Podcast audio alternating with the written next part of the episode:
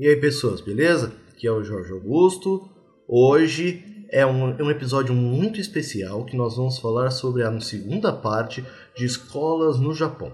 Estamos hoje eu, a Artemis e o, amigo dela que mora lá no Japão que dá aulas. O nome dele é Everson. Então, eu tô fazendo esse disclaimer aqui porque a, a, conversa fluiu desde o começo de muita coisa que é interessante vocês verificarem. Então, aproveitem o programa e até o próximo episódio.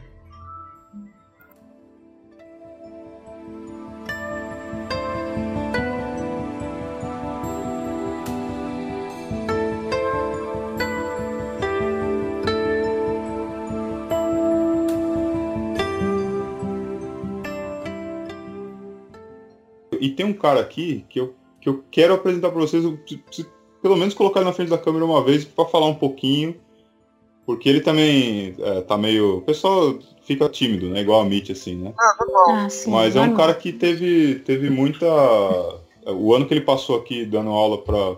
Assim, tem um programa aqui em Toyama que coloca um professor brasileiro numa escola de ensino fundamental, que é aqui no Japão até sexto ano, né? É, esse professor brasileiro está lá para ajudar as crianças de origem brasileira, que muitas nasceram aqui no Japão, mas os pais são brasileiros, a acompanhar as aulas, porque elas têm dificuldade com japonês. Elas falam japonês, às vezes elas falam japonês só na escola, que é o contrário do Leão. O Leão fala japonês só na escola, mas a escola dele é o dia inteiro com as, com as tia lá. E ele tem dois anos de idade.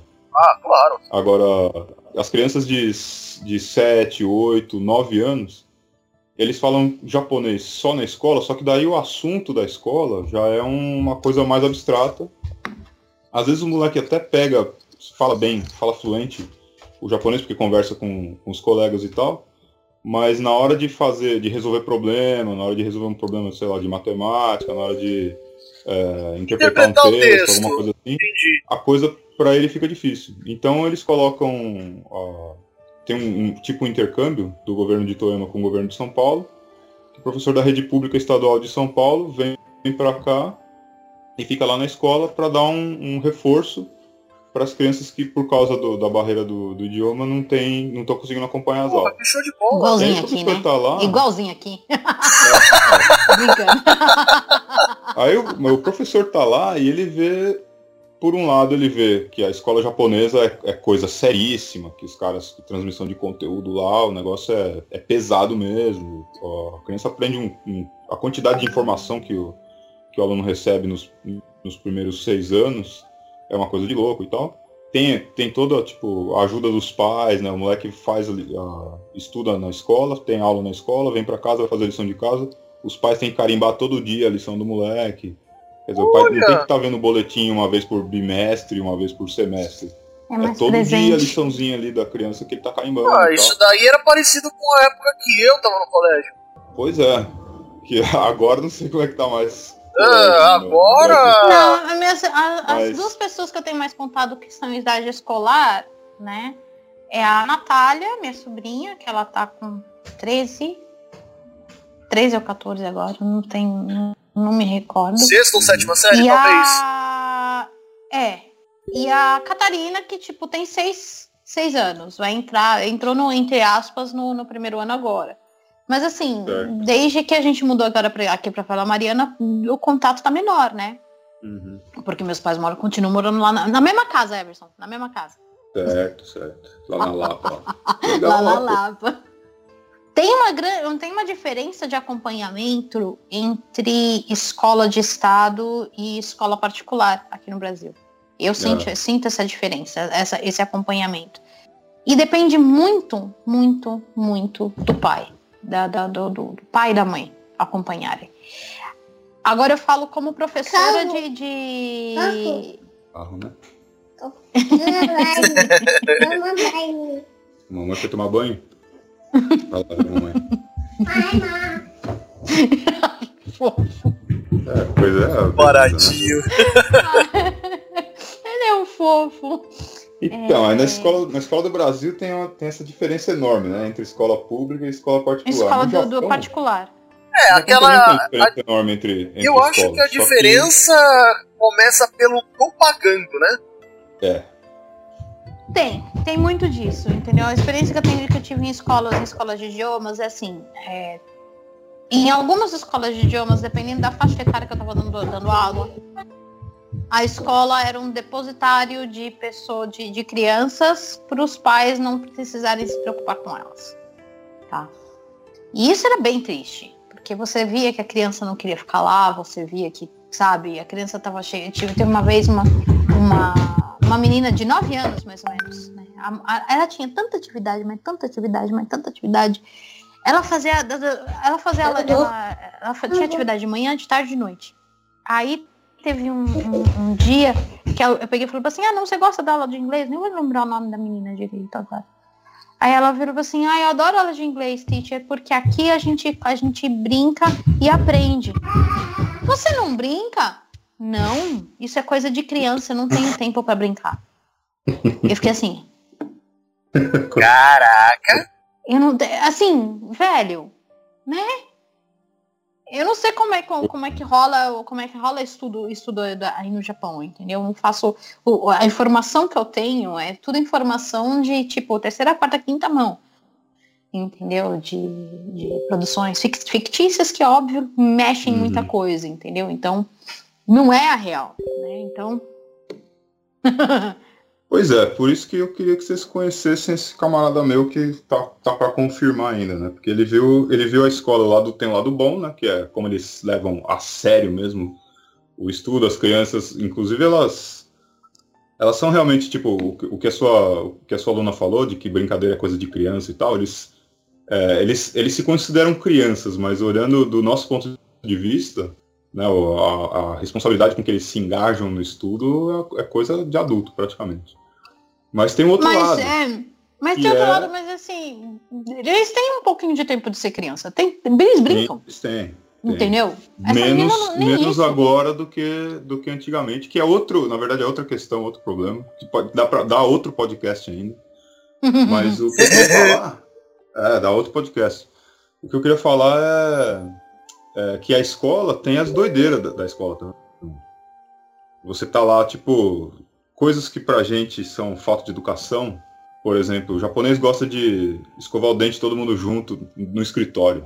Tem uma pia o brasileiro faz canto, isso também.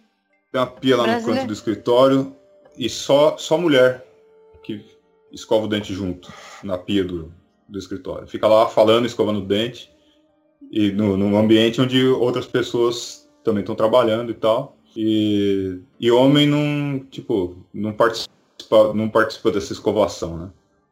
Lá na empresa onde eu trabalho, os caras viram que os homens estavam confinados no banheiro masculino escovando o dente, enquanto a mulherada usava aquela pia, tem aquela pia enorme de escola, aquela pia de lata. Sabe aquela pia de lata? Uma Você já viu né, Jorge? É. é tinha tinha uma, uma piazona na, no, no, colégio onde eu estudei, tinha uma, uma daquelas pias grandes, mas não era de lata, era de mármore.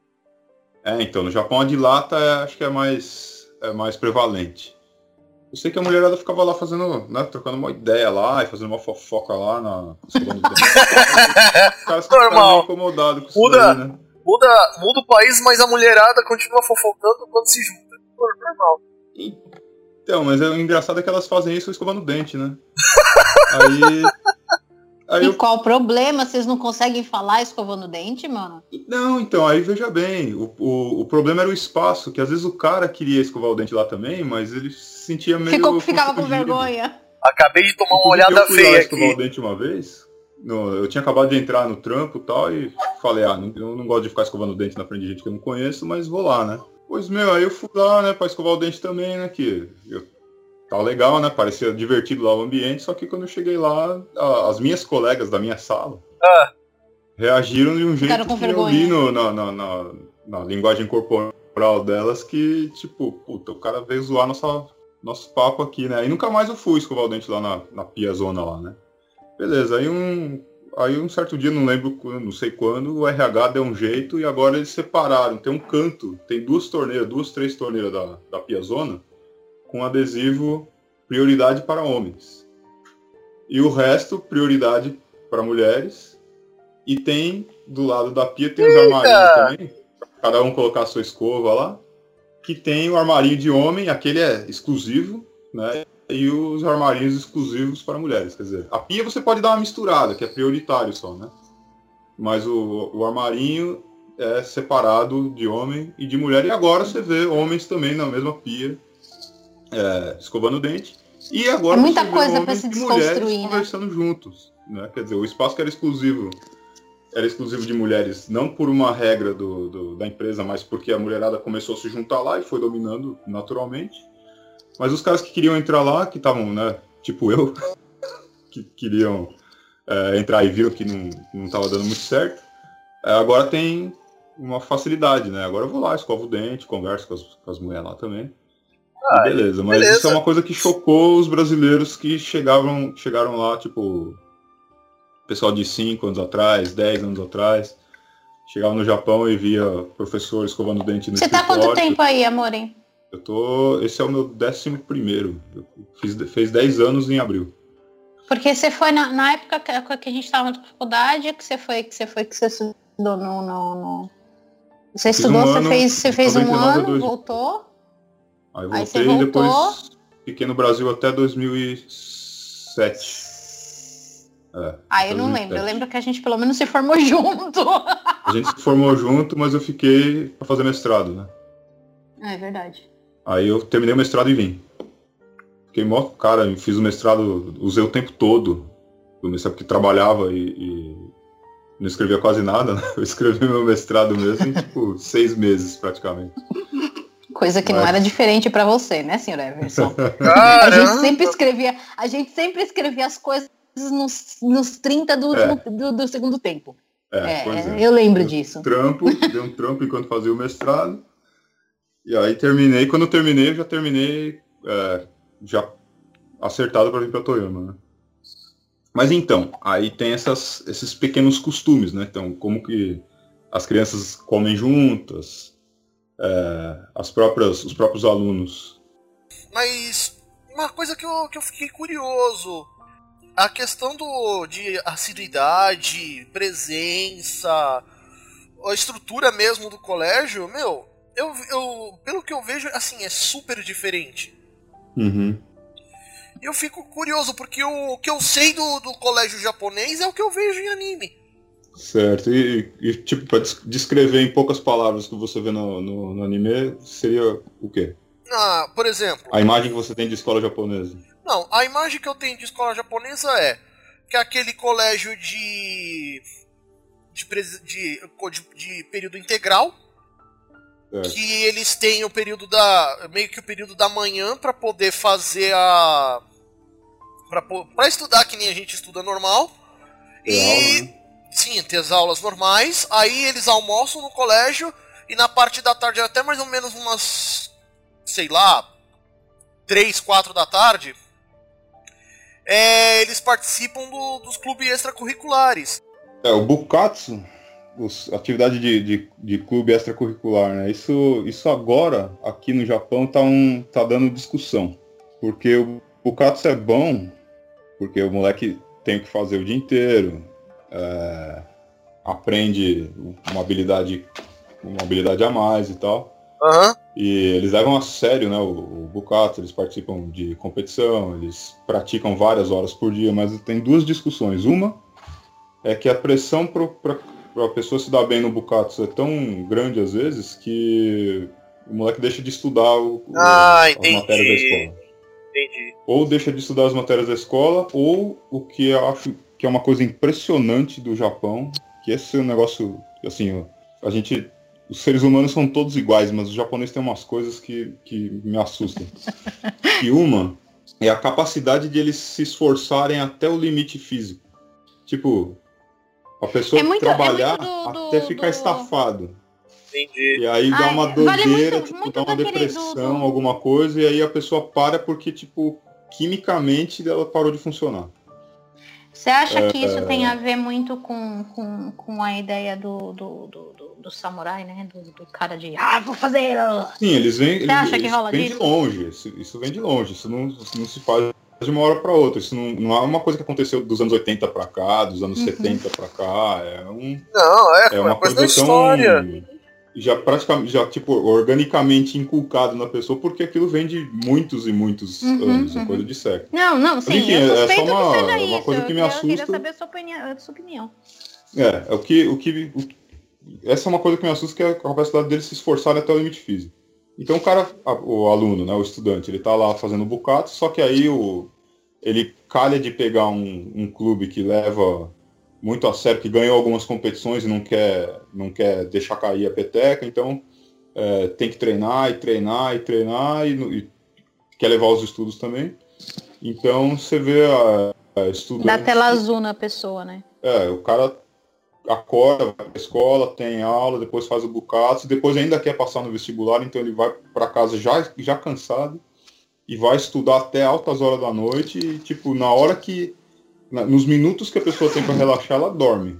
Tipo, parou, vai comer, por exemplo, na hora da janta, não vai estudar ao mesmo tempo que janta, não vai fazer bucatos ao mesmo tempo que janta, então ele come e capota. Né? E fica capotado até o dia seguinte na hora de, de ir para a escola de novo. Então, o bucatos tem, uma, tem essa uma discussão, né? Os, os próprios educadores japoneses, pais e tal, eles se preocupam e eles, eles é, discutem né, sobre como achar o melhor equilíbrio, né, o melhor ponto de equilíbrio para você não fazer um bukatsu mal feito e também não deixar de, de avançar nos estudos. Uhum. E outro ponto é que o bukatsu é levado tão a sério que os professores não têm descanso. Quer dizer, Nossa, o aluno tem a, a, aula dele durante a semana. O que a gente vê no, o que a gente vê no anime é o aluno tem aula de manhã, é, almoça, vai fazer bucatos à tarde, depois vai para casa à noite e vai fazer lição de casa. Só que tem um bucato de fim de semana. Eu moro do lado uma E tem escola. que ter um professor que monitore isso, né? Exatamente. Aí o professor tem que trabalhar de domingo a domingo, porque ele é professor Você sabe de, que é uma das coisas semana, que eu imagino. E sábado e domingo assim. ele é o que a gente chama de, de comum do Bucatos, que é um seria um conselheiro né, do, do clube.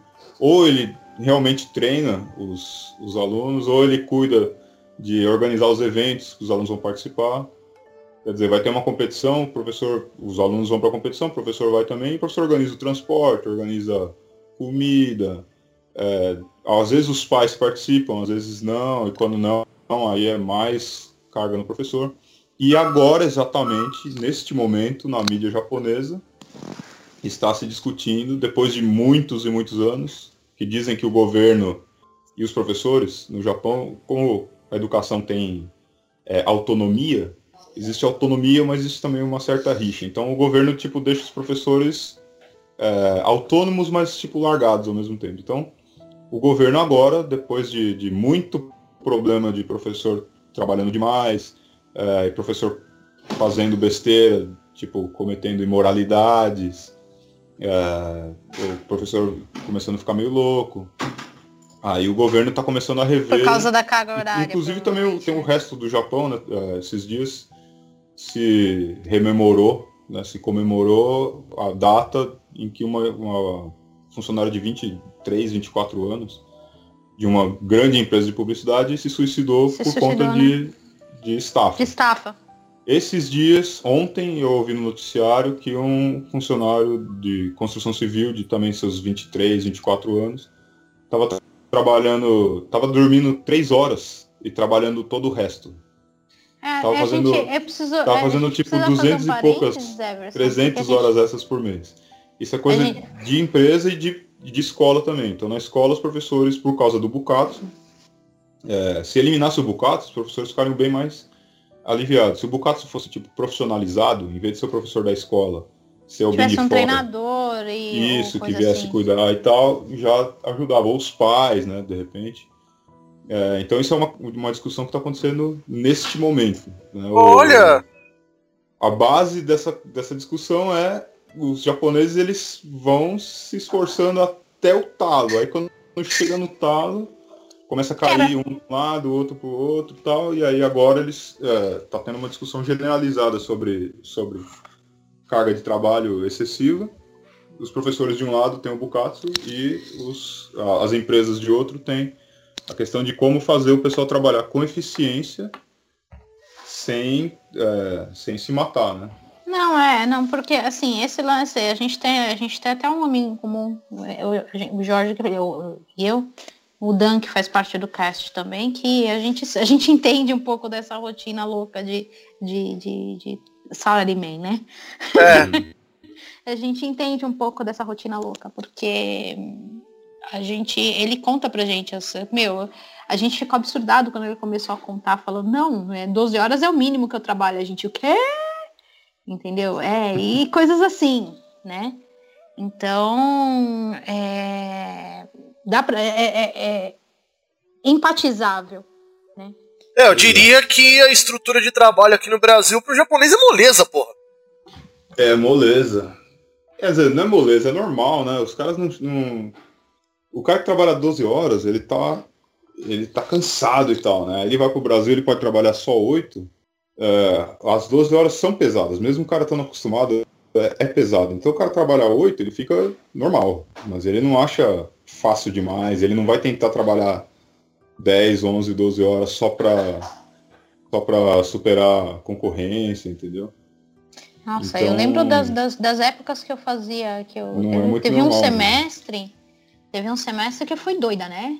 Literalmente doida. Eu, tipo, eu trabalhava, tinha dia que era, que era 14 horas dentro da escola. Era doida, doida mesmo. Então. É... E, tipo, mas era alguns dias da semana. Aí eu fico pensando, pô, e aí? E então, a escola tem, tem era. Quem, é, e a escola era do lado de casa. Era tipo 15 minutos a pé eu tava na escola. Né? Uhum. Então, é, outros 500, né? Mas eu, se eu tava estafada alguns dias da semana que acontecia isso, eu fico imaginando quem faz isso, né? Por exemplo, nosso amigo Dan, né? Velho, eu não sei como ele consegue. eu não é, sei tem como gente ele que, Tem gente que, sério, tem, eu não sei. tem, essa, tem essa vocação, tem gente que tem essa capacidade física e tal, mas se você generaliza, você coloca um sistema que todo mundo tem que fazer isso, vai aparecer sempre um ou dois que vão cair no meio, né? É, então, é e ele falou que é um negócio bom que está agora, neste momento, sendo discutido entre governo e professores.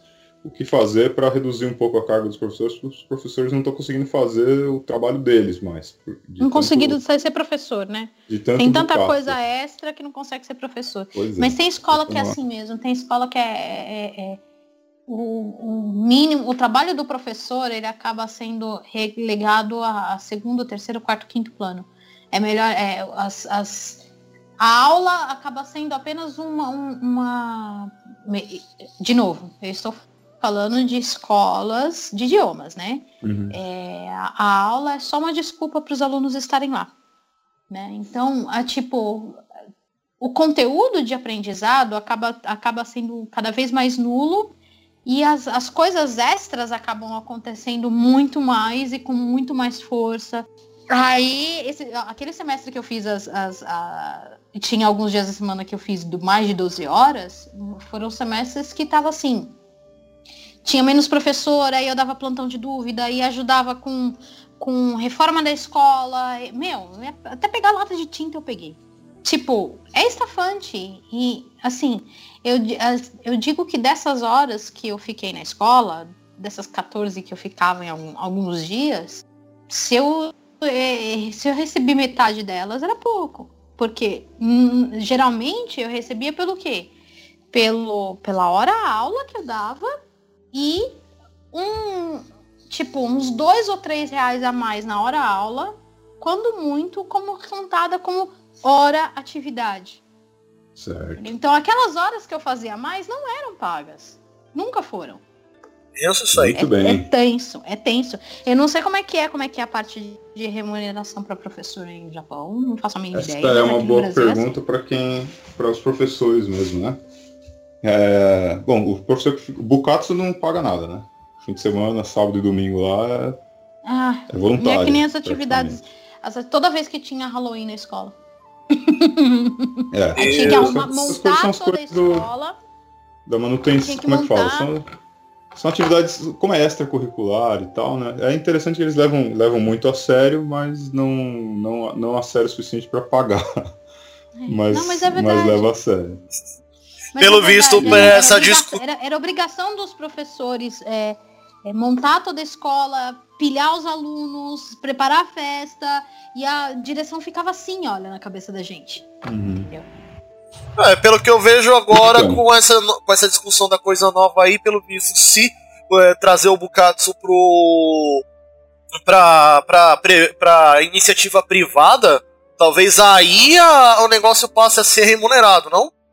Às vezes não, viu? É, e tem que ver como é que, como é que vai arranjar isso aí, né? De onde vai sair o, orçamento novo, né? Não sei se, se a iniciativa privada seria a palavra certa. Eu acho que se eles querem manter o negócio voluntário, que eu acho que é, é o, eu acho que eles acham mais legal assim, teria que participar os pais. É. né? Os pais se organizar, né? Ah, mas aí eu fico pais pensando pra pai isso. que trabalha, aquele pai que trabalha 12 horas tentando participar assim na, na escola do filho. Não, sabe? aí é uma coisa de, de faz quem pode, né? Tipo, se, se entre os pais tem alguém que sabe judô, por exemplo, o cara vai lá Hum. dar uma aulinha de judô de fim de semana.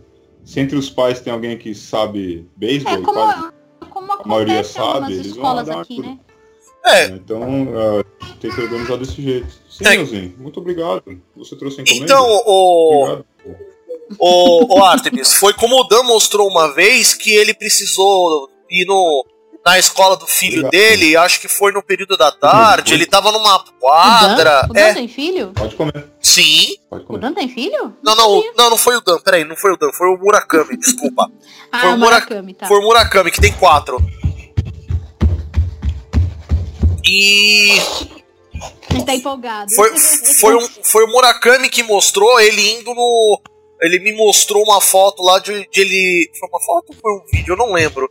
Mas ele mostrou lá ele indo no colégio do, do filho dele, participando da- das, das, da- do- das ações e tudo mais. É. Deixa eu só dar uma olhada aqui, peraí. Deixa eu pegar aqui. Cadê? Cadê? Cadê? Conta um pouquinho da. Enquanto ele tá procurando aí, conta um pouquinho do, Hum. do, do, do que foi a, a, a sua um pouquinho da, da sua experiência como aluno brasileiro numa, numa universidade japonesa, Everson. Não, não. Ele mostrou em outro lugar. Esquece. O que eu. ah, eu estudei no. Como é que chama? Ryugakusei Kyoiku Center. É um centro de, é um centro de educação para estudantes né? visitantes. Né? É, é um, era um, uma organização, um órgão dentro da universidade para dar cursos para estudantes estrangeiros. Então a minha participação na vida de universitário japonesa foi através exatamente do Bukatsu. Show E de aí? bola. Lá na, lá na universidade eu fazia Aikido. Eu entrei no, no Aikido Bu lá. E ali eu conheci as coisas da, tipo, da cultura japonesa, do jeito japonês de, de, Fazer as se coisas. relacionar, né, de fazer as coisas. Foi lá. Entendi. Na, nas aulas, nas aulas do centro de para Ryugakusei, era tipo todo mundo, cada um de um país, então a gente falava inglês enquanto não estava tendo aula, falava japonês, muitos não falavam inglês, eu não falava inglês mesmo na, na época então a gente conversava Eu lembro. de outros, é, Olha. de outros países. Eu comecei a aprender inglês lá com, com gente que não falava japonês de outros países, né? Aí Eu, é- eu era aqui, aqui falar, eu era a pessoa que, fala, que cuidava dos livros de inglês na época da turma, Jorge. Tinha, Pois tinha é. matéria de livro em inglês e o pessoal largava na minha mão. Pois é, então. Aí. é, e os professores desse, desse centro, eles estavam lá, eles não eram professores japoneses sem noção de como dar aula para estrangeiro. Eles estavam lá é, sabendo o que estavam fazendo e passando pra gente coisas da cultura japonesa que iam servir pra gente pro resto da vida no Japão. Tipo, eu tive aula de dialeto. Ah, que legal. Aula, aula do Nossa! dialeto de Osaka. Como falar corretamente o dialeto o de dialeto Osaka. de Osaka. É, é, a gente, o professor fez a gente decorar é, parágrafos iniciais de grandes clássicos da literatura japonesa, que é uma Caraca. coisa assim que os, que os japoneses aprendem ah, naturalmente ao É longo meio, da vida, era, é meio mas é então aquela coisinha que você usa, tipo, todo mundo assistiu Chaves. Todo Uhum. mundo sabe o que, que é. Foi sem querer querendo. Aí você fala foi sem querer querendo, você se identifica com uma galera numa festa, por exemplo. Os professores ensinavam pra gente essas coisinhas que, que identificam a galera toda junto, tipo o dialeto, algumas gírias, da época pelo menos.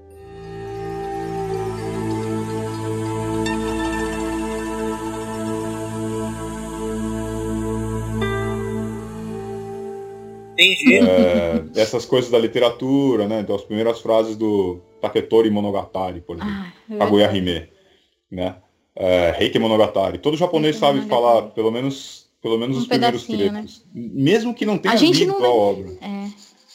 Tá? Porque assim, a, É. a gente, por Então- exemplo, quando a gente estudou, a gente teve acesso a algumas obras, mas não era assim nesse, nesse, nesse nível de do foi sem querer querendo, vamos dizer assim. Não é nesse É, nível. só que veja, a gente leu mais do que muito japonês. A gente lá É, eu, eu faculdade sei disso. né? Só que assim, a gente leu pouco, a gente leu mais porque a gente leu o negócio tipo Taketori Monogatari, a gente leu inteirinho. É, eu né? lembro. O Kaguya Hime a gente leu inteirinho, junto com a professora Nana lá e tal. Com a Nana Sensei. É, os japoneses também eles leem inteirinho, só que eles não lembram mais. A gente, eu tinha lido fazia menos tempo, então ah, eu sabia assim, da é só, é só a gente fazer uma correlação com a época que a gente estava na escola, né? Tipo, você vai lembrar de pedaços do, do, do Machadão, mano? Pois a é, gente lembrou porque a gente, a gente lembra porque a gente estudou letras, velho. exato. Então, a gente tava. Aí lá no, no Ryugaku 600, eles, eles fazem um intensivão dessas coisas com a gente. Eu tenho, eu Então, tenho curiosidade de ler umas coisas assim. Tem algumas coisas traduzidas para português, depois eu posso te passar. Eu agradeço. Tem, é tem inclusive coisas que foram traduzidas por professoras nossas. Boa. Então, é, então tinha, tinha essas Mas é. aulas mais práticas, né? Tinha essas aulas mais práticas, tinha coisas, os professores levavam a gente para para excursão para ver as, as coisas de perto. Eu fui na Casa da Moeda, Ai, que eu legal. fui no é, os templos de, de Kyoto, os mais famosos, tipo o Kiyomizu-dera, com o professor junto, o professor explicava todos os Nossa. detalhes. E a variação da temperatura no jardim, como que os caras não tinham Ó, ar-condicionado. ó, ó a Contava cara do Jorge, o cérebro dele explodindo, olha lá, ó. Não, é, é que assim, você falou do, do- dos templos de Kyoto, a primeira coisa que me veio na cabeça foi a, foi a segunda temporada de A no Exorcist. Sim. Pois é, você pode ir lá e ver o cenário O ao cenário. vivo, né, do jeito que. E, Que e tá no anime. comparar com o desenho. Mano, É, mas é que tem muitos estúdios que vão fazer estudos de caso lá, né? Mano. No- nos Então. lugares. É isso que eu acho legal da gente, de, de quando a gente. é, quando a gente assiste alguma coisa e vai visitar o local, é essa, essa integração louca que a gente acaba não tendo como brasileiro, porque aqui, tipo, que filme que passa aqui? Né? A É. gente vai só assistir a novela da Globo, né? Não tem, né? É, por exemplo, eu tive essa sensação que você você está descrevendo o negócio. Ah, não, de ver o negócio que tá assistindo uma coisa quando quando eu visitei algumas coisas em, em, em Nova York, por exemplo, tipo, eu fui no, no, no, no, no Central Park do, do, Uhum. do Friends. Entendeu? Então rola essas coisas assim, você fala assim, puta, não é, não, não é só tá, não é uma coisa só que tá na televisão. Aí, agora depois, depois que você visita, que vai, conhece um pouco e tal, quando você quer lá, tá passando negócio na televisão, bate na tua cabeça, puta, eu vi isso ao vivo, isso. Aí puxa a sua memória, é uma coisa louca, velho. Pois é. Então no centro de. de Eu precisaria de- de Yukakusei, eu precisaria de seis tive- meses pra poder visitar tudo que eu queria. Então. Pelo menos. Lá, Pelo menos! Tem, que, tem que vir, tem que vir. Aí lá então a gente tinha, a gente tinha aula com professores que estavam lá para passar a cultura japonesa mesmo para os estudantes estrangeiros, pra, os que lá naquele centro estudavam gente que ia ficar no Japão por 5, 6 anos fazendo doutorado, gente que ia fazer graduação no Japão, 4, 5 anos. E o curso que eu fiz era um curso de um ano para quem já estava estudando japonês no seu próprio país para dar uma, uma reforçada.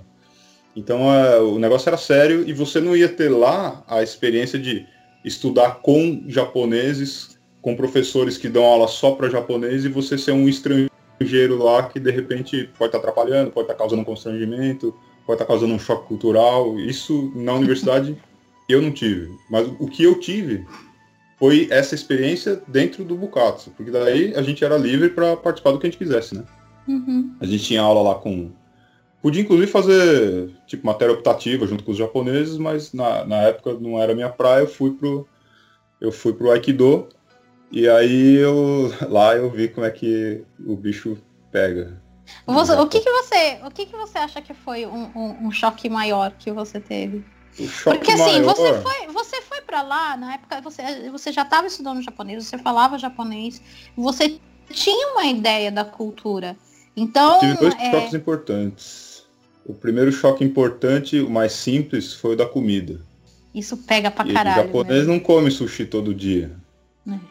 O japonês não come sashimi todo dia. Isso é comida chique.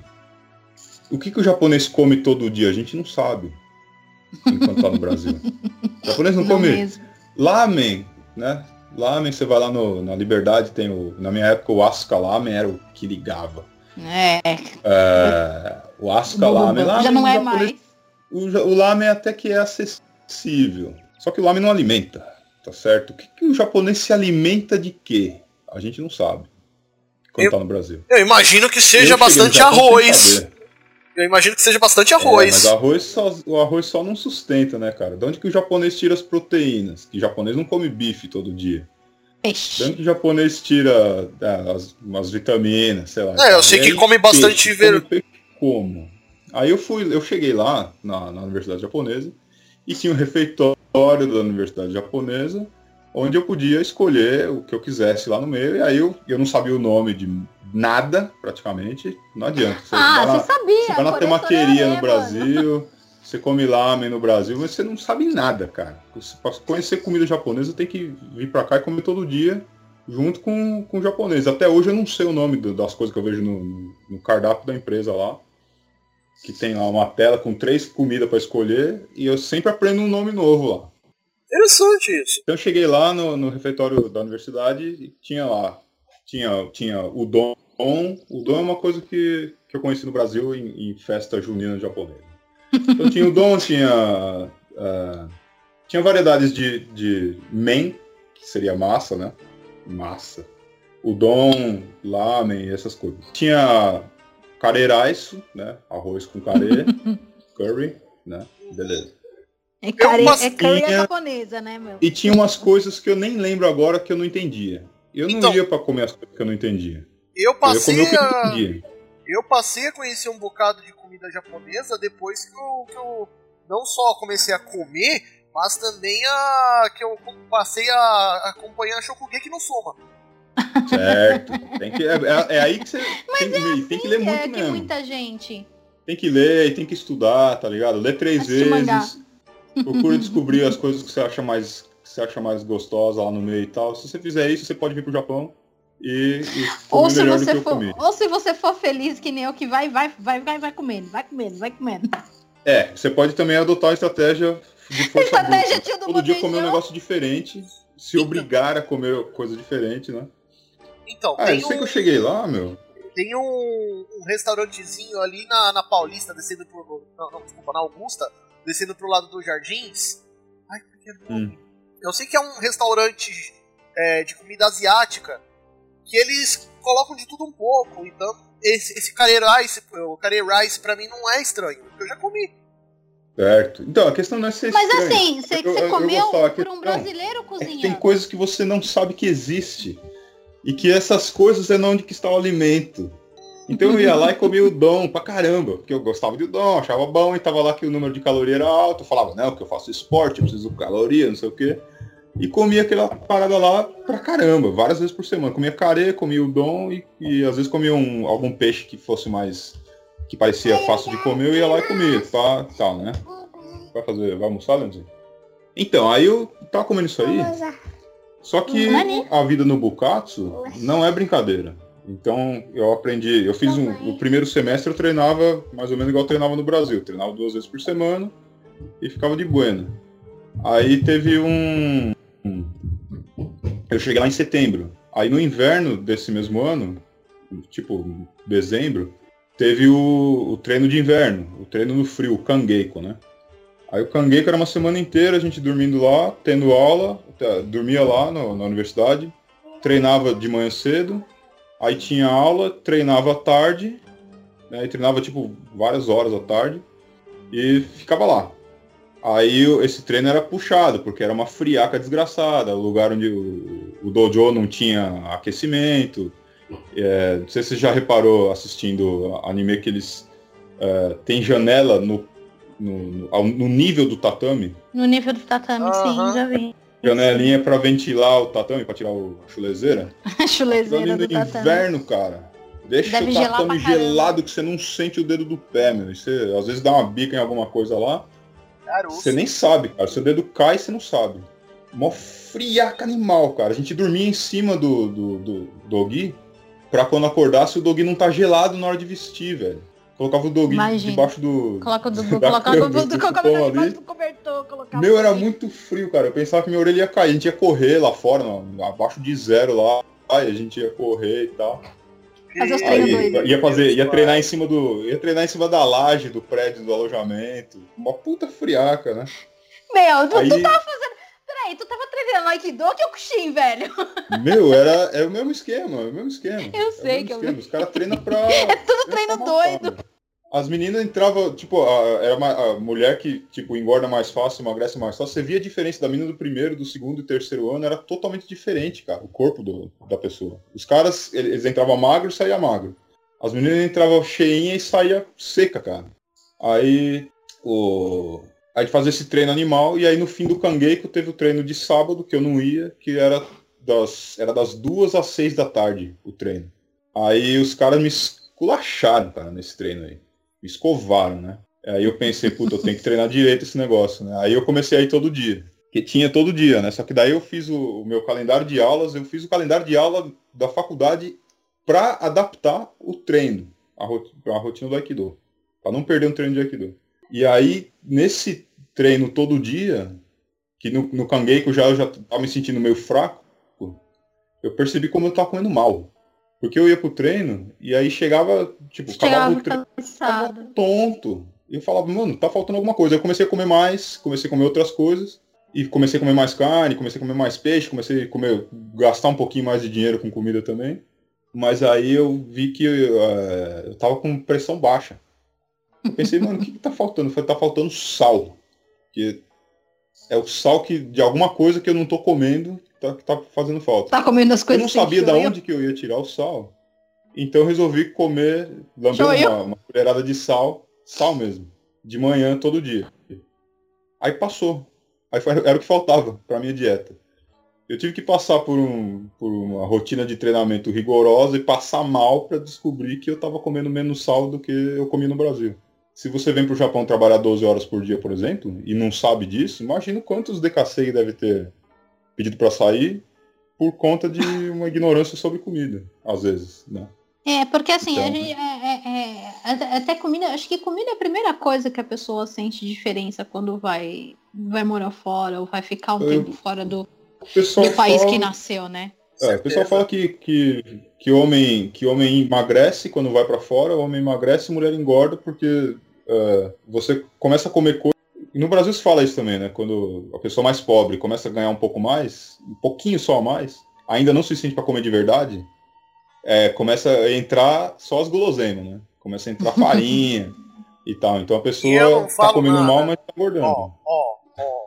Não, isso, isso é. Uma coisa, uma coisa é você comer a sua farinha e, e os alimentos que você gosta. Outra coisa é você não ter nada o que comer e quando tem o que comer é só farinha. Então você, quando sai do Brasil para o exterior, você entra nessa situação como se fosse uma pessoa pobre no Brasil que está começando a comer alguma coisa diferente. Começando a comer alguma coisa que tem acesso, e a coisa que é mais fácil de você ter acesso são os carboidratos.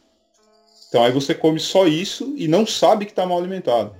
É Então verdade. tem essa, esse, o primeiro choque foi esse, foi o choque, choque mais simples, que era a comida, né? Você a não comida. sabe o que comer. Agora tá um pouco mais fácil, eu acho, do que antes, porque eu, quando eu vim pra cá há 10 anos já, mas os japoneses já estavam na no boom da cultura de comida. Que não, não, é, um- não é um boom porque é uma coisa contínua, né? Sabe que 70% do horário de televisão aqui é sobre comida. É, todo mundo é gourmet de alguma coisa. É, o único, acho que o único prazer que todos os ser- seres humanos têm em comum Em é comum é comida. comida, concordo. Não tem outra coisa, tipo, você não vê mais um grupo que todo mundo gosta do mesmo tipo de música, que gosta do mesmo tipo de filme, que gosta do mesmo tipo de livro, porque agora tá, né, tá bem segmentado, você tem internet, você vai só no que te interessa, cada um vai para sua casa e vê só o que te interessa, não tem mais aquela de, ah, eu tava passando na frente da televisão e vi não sei o que, ninguém, né, não tem isso mais. Eu sou uma Então, delas. mas tem a comida, tá certo? Então, é, quando eu cheguei na, na minha segunda vinda para o Japão, que daí eu vim para trabalhar com japoneses, em um ambiente japonês mesmo, E aí o assunto era comida. Aí eu comecei a me inteirar melhor, né? Comecei a ver melhor o que comer. E aí eu comecei a, a comer bem já, já, logo de cara. Eu Entendi. sabia o que comprar no supermercado e me alimentei bem, cresci e tal. Né? Fui, aí quando eu voltei da, dessa vez pro Japão, fui fazer musculação. Em seis meses eu perdi, perdi peso, perdi gordura, ganhei músculo, não sei o quê, porque tava comendo certo. No, no tempo do treino do Aikido de morte, eu não comia direito. Tô falando, Aí na segunda vez. Pro Japão, até bem indo pro Japão, vou emagrecer também. Pois é, agora, é, agora, agora eu vou fazer, agora eu vou fazer uma piadinha, uma brincadeirinha. É porque a Asa só tava junto, né? Ui, a Asa não tava. Tô brincando. Asa não tava. Tô brincando. É, meu, eu falei brincando. eu falei brincando. Mas o... Não, mas a Asa ajudou na motivação na motivação quando eu vim da, da segunda vez, porque a gente estava namorando. Ela não estava aqui comigo, mas a gente estava namorando, ela estava em Mie e eu estava em Toyama e tal. Mas aí peraí, quando, peraí, quando eu cheguei onde? e comecei a. Ela tava onde? Mie. Na província de Mie. Em outra província. Entendi. Ah, deixa inteirar, a Asu estudou com a gente. Ah, a Asu tá. estudou, ela entrou um ano depois, né? Entendeu? Né? Entrou um ano depois da gente. A gente entrou no mesmo ano, aí eu bombei um ano. o Emerson ah, ficou verdade, lá fora. Aí você ficou, pode crer, a gente acabou se juntando por causa disso. Fiquei... Né? Por isso, porque eu bombei. Ó. Minha cara então, aí o segundo choque. o segundo choque foi a, o choque da, da hierarquia. Ah, isso deve pesar pra caralho. O respeito que você tem que som mostrar que, som que, som que. pelo professor e pelos colegas mais velhos, né? Os colegas mais veteranos. sem pai. Os seus seniores, né? É, seniores e juniores, né? Então, eu cheguei lá, na Aikido, para treinar lá. É, durante a semana, quem dá o treino, quem puxa o treino, é um estudante um pouco mais graduado, não é o Shihan. O Shihan só vem de sábado, né? O Shihan é um salarimão também, ele tem o trampo dele e tal. E é diferente daqui que muitas, muitos, muitos, muitos Shihan tem só academia, né? É, então. Porque no, no, Japão ninguém ganha muito dinheiro com academia de nada, não. Só tipo, judô acho que ganha alguma coisa. Ainda se o cara for tipo campeão olímpico e, e, e tiver uma academia, aí o cara ainda consegue viver disso daí. Mas é. enfim. E os doidos do Kyokushin, né? E é, os donos é, da Aí, é, o, o Shihan caso... do, Aikido, do Aikido, ele ia lá só pra dar uma ele gosta do negócio mesmo. Então ele dava, Nesse ele caso, dava manda, de, manda ele tinha a academiazinha dele. Nesse caso, manda vir aqui pro ele Brasil. Tinha a academiazinha dele, dava aula durante a semana, só. É, então. Dava aula durante a semana e vinha de sábado para dar aula para nós. E é, de domingo, é, domingo ele tinha aula na academia dele também, e aí alguns alunos da universidade iam lá. Enfim.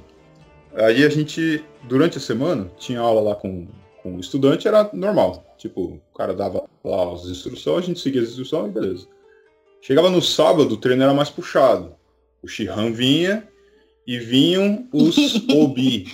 os Obi são os Old Boys, que são os caras já formados na universidade, tudo faixa preta, né? Que vinham treinar com a gente no sábado também. E esse, e aí essa era a única. Essa era a única. Era a chance que a gente tinha de treinar com faixas pretas. Era no sábado. Então você tinha que é, lembrar sempre, agradecer sempre dos caras virem no sábado para treinar com a gente, como se eles não estivessem treinando para eles também. Claro, eles estão fazendo treino deles, né? Mas o, o frame que a gente tinha que ter é que os caras estavam fazendo um enorme tempo. favor de vir treinar com a gente. Porque a gente treinar com faixa preta é, é muito melhor do que treinar só entre a é gente uma durante honra, a semana. Né? É uma honra. E aí então tinha todo esse respeito, e tinha, aí os caras escovavam a gente lá e a gente agradecia cada vez que tomava uma escovada e tal. E, e ali no treino de sábado, beleza, era puxado e tal. Mas assim, eu me acostumei com o treino com, durante a semana, com o estudante lá. O cara sabia mais do que a gente, beleza. Não era faixa preta, mas sabia mais que a gente, beleza. Tinha uma faixa preta às vezes que dava aulinha lá, mas tipo, tinha acabado de pegar a faixa preta. E não era muito diferente da gente. Mas aí quando chegava no sábado, aí vinham os caras mais velhos, e vinha o Shihan e o. É, e os caras cascudos, o Shihan mais cascudo ainda. E não, não podia dar um pio, E eu pensava, eu, eu tinha delírios durante o treino. Esses caras estão querendo me expulsar daqui porque eu sou gaidinho, cara, não é possível. Mas eu olhava em volta e tava todo mundo no mesmo Todo mundo barco, com a mesma tá cara. É, é, tinha gente que. Eu ainda. Eu já tinha treinado no Brasil. Eu treinava no Brasil. Eu não era. Eu não tava vindo de. Não tava começando naquela hora e nem tava vindo de inatividade. Eu já sabia mais ou menos a técnica e tal. Então eu tava sofrendo muito menos do que muita gente que tava ali junto, que era do primeiro ano, que nunca tinha feito outra arte marcial, sei lá.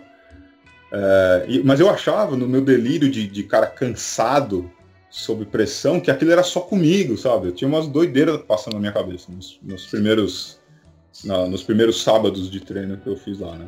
E só que eu olhava em volta e todo mundo fazendo um negócio sério, sem dar um pio, sem reclamar, sem olhar um pro outro. E aí beleza.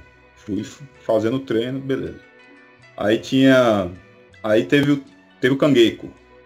No cangueiko era o treino, né, já todo mundo junto ali dormindo junto e tal. Aí você via o negócio de senpai e kohai. Então você tinha que servir a comida pro senpai, não podia comer antes do que o senpai. É, isso era uma das coisas que eu não suportava quando tinha as coisas daqui eu tinha aqui no Brasil. Eu não suportava. Então, aí, e aqui no Japão é assim em Eu qualquer, em qualquer lugar. E eu ainda tive sorte de passar por isso gradualmente, né? Porque primeiro eu fui treinar só duas vezes por semana, depois que eu vi que o bicho ia pegar, eu comecei a treinar todo dia. E aí teve o treino, teve o Kangeiko, onde eu fui escovado e fui treinar todo dia, e depois do Kangeiko teve o treino de o gachuco de verão. Já depois de seis meses, que eu tava ficando mais ou menos cascudinho também. Aí teve o treino de verão que, você, que a gente sai do, do calor de Osaka para as montanhas de Nagano, onde está menos calor. Onde E mora tem o um dojo Murakami, lá. inclusive. O Murakami É, então. mora na, na, na região de, Na- de Nagano, viu, Argo? Nagano é bom, então Uhum. Nagano vai muito brasileiro porque tem estação de esqui que dá para fazer bastante é, trabalho temporário no, no inverno, fazer uns baitos no inverno. No verão, o, o negócio fica parado, só que ainda alguns hotéis têm lá um, um, um lugar de treino, tatame, alguma coisa, para o pessoal sair do calorão do- da cidade grande e ir para lá treinar uma semana. E aí a gente foi lá fazer isso aí. E ali, que era, era sete horas por dia de treino, era uma hora de manhã cedo, acordava, corria, treinava uma hora, tomava café da manhã depois, aí dava um tempo, treinava mais duas horas, aí almoçava, dava um tempo, treinava três horas, aí dava um tempinho e treinava mais uma hora antes da janta. E durante a semana o Shihan tava junto com a gente todo dia. Aí, cara, tipo, tinha que acordar o Shihan de. É, tinha que acordar o Shihan de manhã cedo.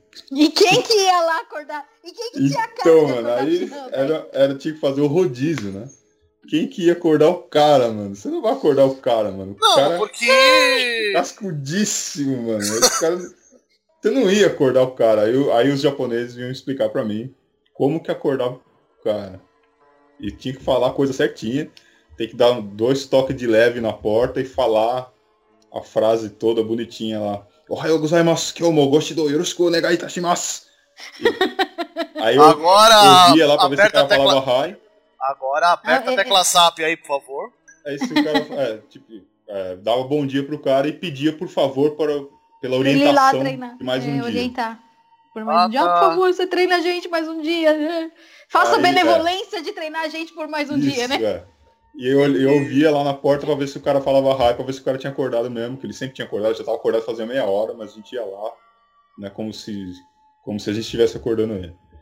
Fa- Fazia isso daí de manhã cedo, aí fazia o treino lá, pá, e na, na hora das refeições, o cara vinha por último, todo mundo se colocava na mesa, era tipo uns, uns 15, 20 alunos, a gente todo enfileiradinho lá na mesa do, na mesa do almoço, e o cara vinha por último e as portas da salinha onde a gente almoçava ficavam fechadas, só que tinha que ficar dois caras, um em cada lado da porta, a porta de Pra abrir correr, a porta pra ele. é tipo uma porta tipo assim, né? Tipo essa porta aqui. Aí você ficava aqui de mutuca. Aí quando você ouvia o passo do cara, você abria a porta, tipo uma porta automática. Caraca. Para poder entrar. Tipo, a gente ficava aqui com a orelha esperando o cara vir. Quando o cara vinha, a gente abria a porta. Abria. É. A porta abria como se por mágica, né? E aí o cara sentava. Por isso que todo mundo fala que nas portas automáticas tem ninjas, velho. Pois é, porque Ah, antes da isso. porta automática, era a pessoa Desculpa, eu que não ficava lá aguentei a escondida. piada. Eu não aguentei a piada, eu não aguentei a piada. Mas é, meu. Não, Artemis, eu, ia- eu só ia, eu, eu só ia falar. Pepe, já tirei a vela. É mágico o bagulho. É, E aí, Ei, Chapolin. Aí o cara entrava. aí o cara entrava. Aí o cara vinha comer com a gente. Mas aí, quem ia sentar do lado do cara e quem ia sentar na frente do cara? Era outra discussão. Eita. Porque tem que Porque não podia conversa, ser né? muito, não podia ser muito corrai, não podia ser muito. aham. E tinha que principalmente, na verdade, tinha que principalmente ser alguém bom de conversa. Não podia ser muito tímido. Tô Não podia, Se fosse não podia situação, ficar- eu ia me enfiar lá pra conversar com não o cara. podia tô ficar intimidado pelo, pelo cara. Então eu tive, eu tive a honra de, de, de sentar lá De com ele. conversar Os caras com o me cara. escolheram pra sentar lá com ele, porque eu não tinha muita vergonha mesmo, né? Eu não sabia falar, falar muito japonês, mas eu- o japonês que eu falava, a gente, a gente trocava uma ideia, né? qualquer coisa, o respondia qualquer coisa. E, de- e a gente mantinha o sorriso andando e beleza, né? Mas tinha, tinha cara que tava mal. E por causa disso, vai vendo. Teve um dia que, das, da- dos das seis noites que a gente jantou lá, teve uma noite que eu, não sei por que cargas d'água, o menino tava demonstrando um certo desconforto ali perto do Shihan. Aí o Shihan pensou, você tá meio desconfortável porque acho que você não tava acostumado a ficar de 6A, né? Ficar sentado de joelho, né? Eu acho que vocês estão precisando de um treino de 6A. Vocês Eu não consigo o- mais dobrar o joelho pra ficar de 6A. O treino da Eu noite vai ser. consegui ficar de 6A. é, o treino da noite vai ser 6A, uma hora.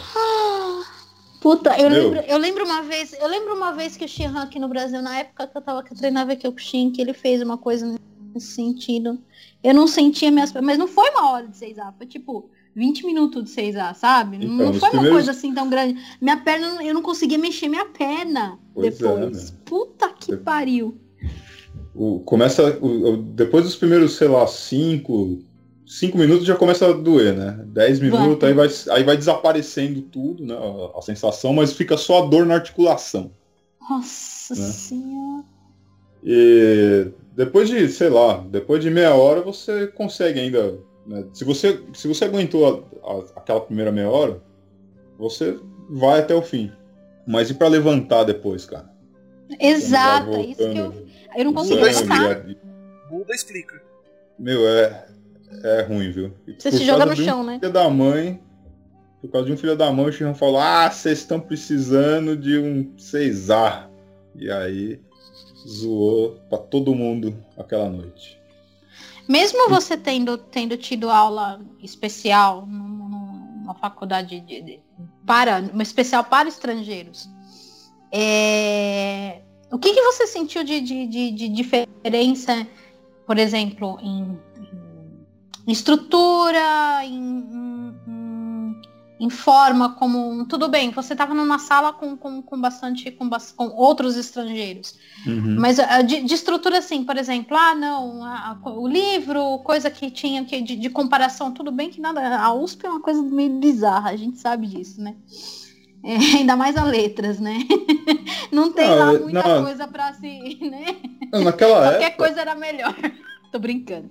naquela época, pelo menos, é, estrutura de. O, o que tinha mais, o que tinha mais lá do que a USP era uma sala de para pessoa fuçar na internet. né? Que a gente tinha ali a, a naquela me época via era lá, sala né? aluno, né? Quando, quando a internet ainda era ainda não Ainda era difundida igual agora, a gente tinha que ir lá na sala pro aluno para fazer nossas pesquisazinhas, né? Não tinha nem Google, tinha no KD. A gente ia na alguma coisa. biblioteca, Everson, não tinha. A gente Então. caçava as coisas na biblioteca, mano. É, a biblioteca era a fonte principal. E tinha no. Na universidade era a mesma coisa, no- na Universidade de, de Estudos Estrangeiros de Osaka, que agora é uma parte da Universidade de Osaka, onde eu estudei. É, era a mesma coisa, só que tinha mais, mais computador e mais internet à disposição dos. Continua, continua a mesma coisa. A internet daí continua melhor. É. a segurança de dados era, era melhor também, tipo, se você baixasse alguma coisa, é, chegava um e-mail no celular do professor, de um dos professores lá que era o cara que cuidava da sala de, de internet, ele vinha ver o que, que era, que você tinha baixado, que não podia baixar e tal. Se entrasse É. nas salas de bate-papo, É só de bate-papo podia. O que não podia era baixar, baixar arquivo. baixar arquivo. É. Nossa, eu, fiz Então- o terror naquelas salas pro aluno lá da letras. Então, aí E a da letras, da história da biologia. É mesmo? Uhum. Eu tinha muito amigo, amigo monitor, né? A salinha pro aluno nosso era boa. Era. Demorou um pouco para acostumar com, com os, os computadores lá das, do, da pro aluno dos japoneses, era, era Apple.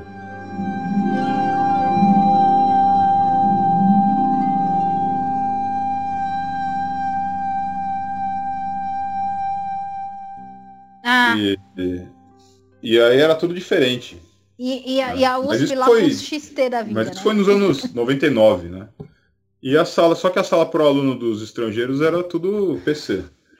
Era mais fácil de usar, a gente estava mais acostumado. Então tinha, tinha essa diferença nessa época. Né? O japonês usava só o A estrutura que eu Macintosh. tô falando, por exemplo, assim, outra parte de estrutura que eu tô falando, né, assim, porque assim, uma das coisas que as, que as pessoas acabam tendo é, é aquela, aquele lance que eu, tô- que eu acabo falando de, de memória emotiva por causa de ter assistido, de ter visto e etc e tal. É, assim, a gente está acostumado com, com, com universidade, que é aquela cadeira desk, entendeu? Que aquela cadeira e você tem aquela mesinha do lado que você coloca Uhum. o braço e, e etc e tal, que tem, tem para destro e para não, para não, né? Ah, lá, na, na- lá, na, lá na letras era tudo, eram todas as cadeiras eram assim. Uhum. Mas, por exemplo, na biologia era, de, era, era mesinha separada, não era ti- tipo de desk, porque a maioria Uhum. das. A, a sal- algumas salas da biologia lá na, Le, lá, na, lá na USP tinha, era a sala de laboratório, então não dava, precisava de uma mesa um pouquinho maior. Uhum. É, tipos de estruturas assim eram, eram bem diferentes, por exemplo, Cara, ou é tudo igual, é, é tudo a mesma coisa. é e, quase a mesma tipo, coisa. É quase a mesma coisa. A universidade do Japão não muda muita coisa. A universidade no mundo inteiro não é muito diferente. O que é mais diferente é até o ensino médio, né? Até o ensino médio você tem que tirar o sapato antes de entrar na escola, você tem que usar um sapatinho só dentro da escola, é, você tem que varrer a escola. Na universidade você, você não varre Já não mais. a existe mais nada Na disso. universidade você varre a área do Bukatsu. Tem, tem umas áreas lá do Bukatsu, aí os alunos cuidam do, do areião lá onde eles jogam bola. A gente varria o tatame nosso lá todo dia. Tinha o fim de semana, sei lá, uma, uma aula que a gente fazia uma faxina um pouco mais bem feita. A gente cuidava Mas é só a das área, áreas do área do. Bukatsu. Mas a universidade mesmo já é uma coisa mais, mais profissionalizada. Assim, com, Uhum. não, é cada um cuidando, todo mundo, os alunos cuidando da faculdade. Já não é mais isso, né? Os professores também, né? Os professores têm o escritório deles, cada um tem o seu escritório, tem a sua sala. Não é, não é muito diferente do, do Brasil. Do O que que é, é diferente é, o- é o nível, né? Ah, É, certeza. o nível é um pouco mais alto, né? Você, tipo, o, o que eu Olha, aprendi Era quadro de giz? era quadro de giz, mas o nível da aula era Tô outra brincando, tô coisa. né? brincando. Os professores eram Porque mais assim, eu lembro, eu lembro uma, né? uma- Isso foi al- algum um pouco tempo atrás, né?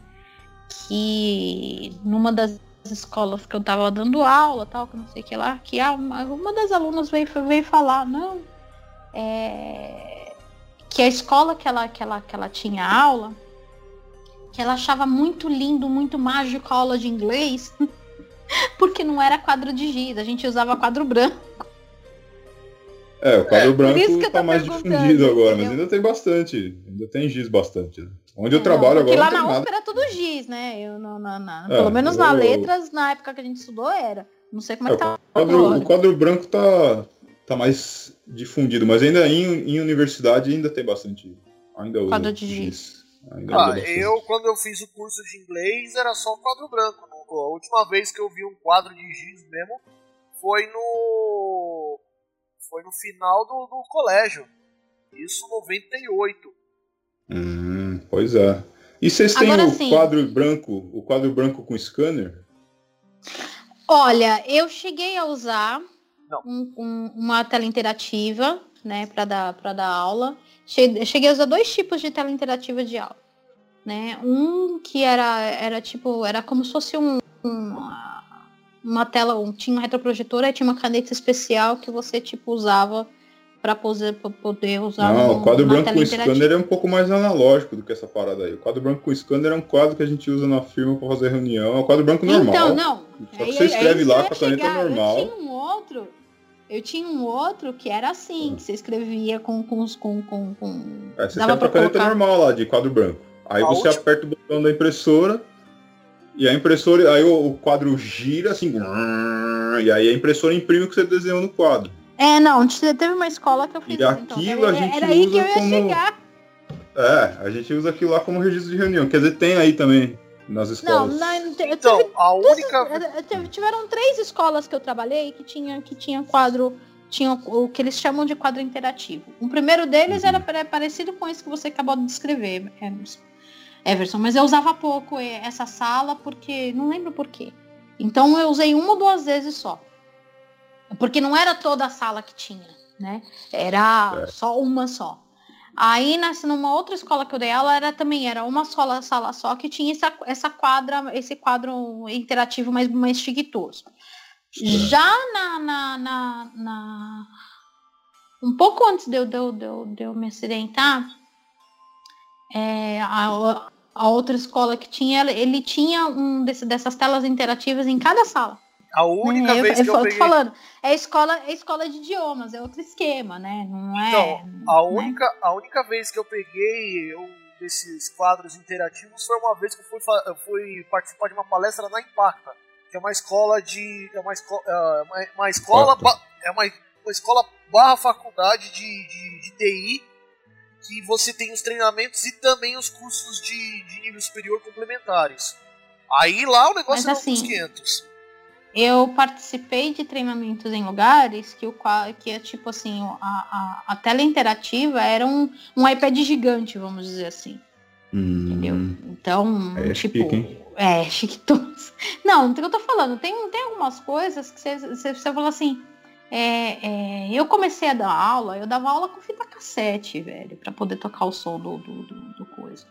Tipo, até eu me machucar e tal, teve, tive que parar e tal de, de, de dar aula para a escola por enquanto, né?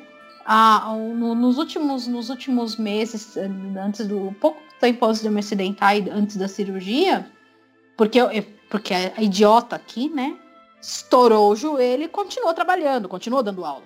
É porque é necessário sobreviver, né? Não, porque não era. Não, não, não necessariamente, mas é porque a, a responsa de terminar as turmas. Eu tinha eu tinha 14 turmas na escola. Não tinha ninguém para absorver as minhas turmas. Eita. Chegou lá e terminou a parada. É, tinha que terminar a parada. Em detrimento da recuperação do joelho. Sim. Muito bem. A Passou. trouxa, né? Não, é a trouxa. Você conhece mas, bem essa trouxa, né? Mas o joelho é... tá voltando. Aos tá pouquinhos. Tá voltando. E assim, por exemplo, é, as últimas, o, o, último mês de aula, os últimos, os, não o último mês, eu vou dizer, dizer o último ano, mais ou menos, eu já não usava mais nem o rádio, eu usava o iPad com uma caixinha de, de, de, de, de som que era melhor do que o som da escola. Com, uhum. com áudio do. Com, com, com áudio do, que eu baixava do, do, do, do site do, do, do, do CNA. Entendeu? Certo. Tipo, eu sei que essa, essa escola agora, que era, era que eu iria trabalhar se não, não tivesse machucado e não tivesse mudado de bairro, uhum. né? Eu sei que assim, agora você não, não precisava nem, nem usar mais o iPad, porque a, a, a escola foi construída assim. A, as caixas de som são embutidas na sala inteira e você coloca o som direto, tem um computador em cada sala, você coloca o som direto ali, tum, e acabou. Legal. É, temos até umas coisas muito loucas. Essa, é, nessa parte não tem muita diferença. Né? Acho que é, tecnologia no Brasil e no Japão, no Brasil talvez seja só um, só um pouquinho mais caro, de repente, do que, do que aqui no Japão. Acho que tudo que você tem de equipamento no Japão, você pode usar no Brasil. Sim, é, de, de, de, de equipamento do... eu acho que não tá, tá é, é, mais caro, mas a, a parte de prestação de, de serviços, entendeu? É, a gente, eu consegui perceber, por exemplo, eu não fui para o Japão ainda, não posso comparar. O que eu posso comparar é é, Estados Unidos e, e, e Grã-Bretanha. Que assim, eu senti que, que internet é melhor. Você tem tudo quanto é canto. Entendeu? Aqui Hum. em São Paulo é raro você tem alguns lugares assim. Quando muito tem shopping. E no shopping ainda é aquele negócio que você tem que fazer um cadastro que demora uns 15 minutos fazer o cadastro para você poder fazer usar Hum. uma hora de internet, entendeu? Quando que eu passo que qualquer, por exemplo, tem alguns, alguns ah, em Nova York, por exemplo, tem alguns, alguns parques que tipo você só conecta o seu computador lá e pronto acabou, entendeu? E a internet é rápida, não é internet cocô, né? Então eh, em Londres acontece isso também. Então eu não sei, é, de novo, eu, eu passei por essas duas experiências. Eu não sei como é Uhum. que é em- no, Japão, né? Esse tipo de coisa. Eu acho que essa parte de serviços acaba sendo um, um- um- pelo que eu experienciei, as partes de serviços fora acaba sendo um pouco melhor que aqui. Uhum. Mas é, voltando, voltando à parte de escola, é, eu não sei se você teve muito contato com criança da idade do Leão quando você morava aqui. Para você tentar fazer uma, uma comparação é, Achei. do, do- do- da história. Oi? Achei. O O que, nome, que você achou?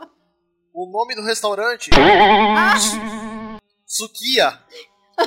o sukiá. Certo, pô. Sukiá é, uma- é de uma rede. De uma rede daqui famosa, né? É, é Sim, uma rede daí. número Sukiá, a especialidade é 1954. Donburi. Número 1954 da, da Augusta. Não, eu já É sou. eu já o logotipo, logotipo amarelo sobre vermelho. Sim. Letras amarelas sobre vermelho. Sukiá faz donburi, certo? É, faz Domburi. Donburi é carne em cima de arroz. Faz e tudo na tigela. É, na verdade, é aqui acaba- eles aqui. acabam, eles acabam. É uma outra coisa que tem pra falar, tipo, o restaurante daqui, por mais que você fala assim, ah, não, é restaurante japonês, faz comida japonesa, não. É, é, eles fazem, eles o adaptam sukiá- pro gosto brasileiro. O Entendeu? Sukiá Então você vai tá levando, o Sukiá levou uma coisa do dia a dia do Japão pro Brasil. Domburi, né? É, esse é comida de saramimã. O mais legal do Sukiá é que o preço é acessível, cara. É bom, cara. Você, Exato. você, assim, Mas com 20, Domburi é essa a ideia. meu, com 20 reais, você consegue almoçar e se sentir satisfeito, cara. Pois é, essa é a proposta aqui também. Não é, não é comida chique, é comida pra comer. né? E é comida gostosa, cara. E é comida gostosa. Só que eu fiquei, só me assustei quando eu vi na foto do Sukiá daí, ela tinha de suco Del Valle na bandeja. Ah, mas isso Porque- tem por causa que vende, né? Porque no Japão não- você não toma bebida doce com comida, né? Você toma, bom. toma chá no máximo, né? E o suco Del Valle é, é grosso, né? Nossa, Então, você falou agora de chá ficar louco. tal. Mas tirando, uma tirando o Del Valle, tirando o Del Valle é a mesma coisa, cara. E, Teve uma e é, um- e é uma experiência de.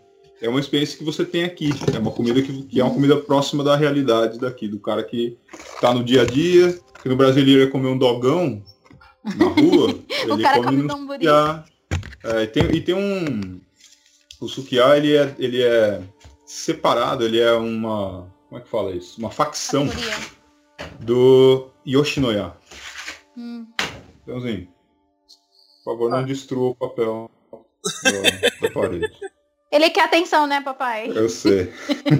Então, mas eu fico Olha, contente. olha, olha só- a cara dele. só- De, A cara de atentado. criado. Leão! A cara de atentado. Vem Leão! cá, Leãozinho. Vem cá um pouquinho, Leão. Você queria atenção, né? Queria participar da conversa, né? Quer participar É. da conversa? Leão, Opa. você gosta da escola? Você gosta da creche? Você gosta da escola? E a Sensei? Você gosta da Sensei? Gosta da Sensei, né? Como é que chama sensei? Ih, ele não sabe o nome da Sensei, Na né? mãe, ó. Sensei não na mãe, Sensei, ó. né? Tá. Sensei não tem nome. Sensei é só Sensei. Sensei é só sensei, né? Muito engraçado isso.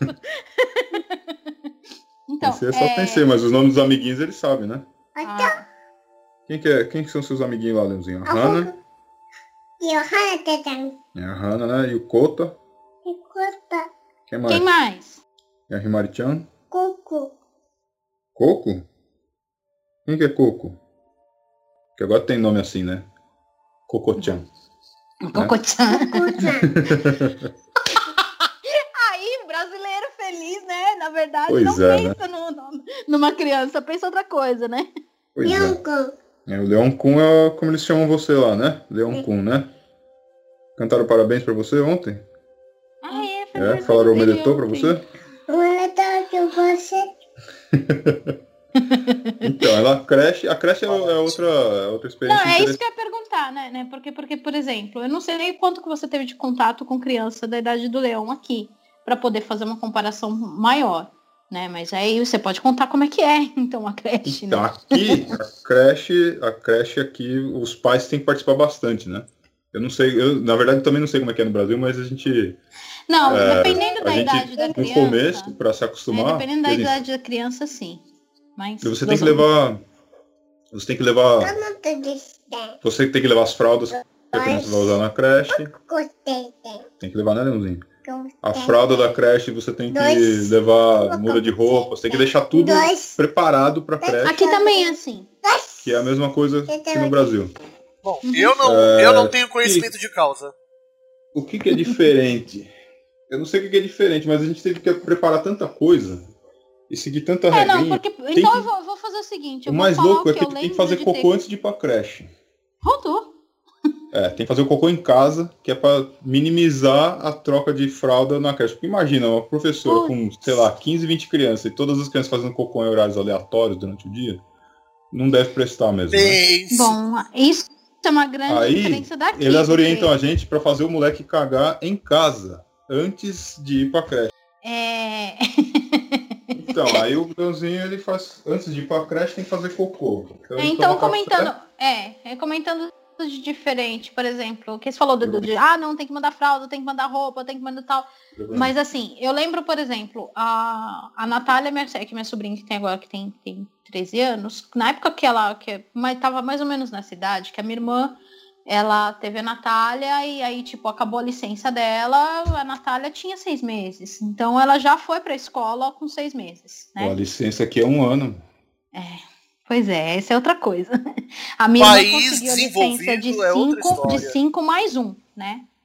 É, de País- ser, ela conseguiu cinco meses, que é a licença gravidez, mais um mês de férias. Certo. Se eu não me engano, foi isso. Pode deixar. E, por exemplo, eu, eu tenho uma outra sobrinha agora, né? Que ela tem quatro. Quatro vai fazer cinco meses e já tá começando o período de adaptação da escolinha, porque a minha irmã precisa voltar a trabalhar. Ô, ô Arthur, só um Hum. instantinho. Oi, Ô. Ever- ô, Everson, pergunta, cara. É, a. Você disse que a licença maternidade daí é um ano. É um ano. E a do pai? O pai, o pai começou agora no Japão. Antes não tinha nada, né? O- Antes Ah. o pai era tirar uma licença de uma semana, cinco dias só. É, É, parece que acabasse de nascer a criança. Mas agora, algumas empresas, e inclusive onde eu trabalho agora, a gente tira a licença que a mãe não tirou. Então, se a licença da mãe é um ano e a mãe quiser começar a trabalhar com seis meses, o pai pode tirar os outros seis meses. Porra, que legal barato! É só Legal, comprovar é que a mãe voltou ao trabalho. Né? A, a mãe É, pega um porque isso é uma atestado na empresa de que é, já voltou a trabalhar, ou que vai voltar a trabalhar a partir do dia tal. Aí, a partir dessa data, até o tanto que falta para o ano de licença da mãe se completar, o pai pode ficar em casa. Basicamente, pra ter um dos, um dos pais, seja o pai ou a mãe, junto com a criança no primeiro ano de vida. É. Exatamente. Porra, que barato, Não, é. velho. Isso é uma coisa é nova legal. aqui, né? É uma coisa nova. É, isso é muito comum em países nórdicos, né, baby? É, então, no Japão tá começando agora, mas. E, e tá assim, nem todo Mas- mundo. Eu não tirei nada. A minha a Asa tirou o ano dela inteiro. E eu. Porque Asa eu- é Asa. Asa é mãezona. Ela era mãezona com a gente. Mas. Mas o, o pessoal tá começando a tirar. É, horário flexível também. Tipo, tem que levar a criança na, na creche antes de trabalhar, então entra uma hora mais tarde, sai uma hora mais tarde. Tem essas, essas flexibilidades aí. Pô, legal pra caramba isso aí. É, isso é legal. E você acha que tá, tá tendo uma divisão maior pelas coisas que você anda tá vendo aí, ou anda ca- recaindo muito mais nas costas da, da, da, da mulher, Everson? Aqui tá Porque assim, o quanto que a gente vê movimento. de, de, de. de eu vou, vou comentar de novo com meu, o com meu olhar de estrangeira, meu olhar de Hum. pessoa que vê de fora. Né? O que a gente vê é que assim, muitas mulheres acabam largando de trabalhar porque justamente porque não, não, né, não, não consegue adaptar, não tem uma forma, não, não há um acolhimento da, da, da- do, do mercado de trabalho para a mãe. Hum. Entendeu? E Isso acontece em tudo quanto é lugar, né? Mas é, é, a gente sabe que às vezes um, po- o, o Japão tem, tem um pouco, o mercado de trabalho é um pouco mais duro,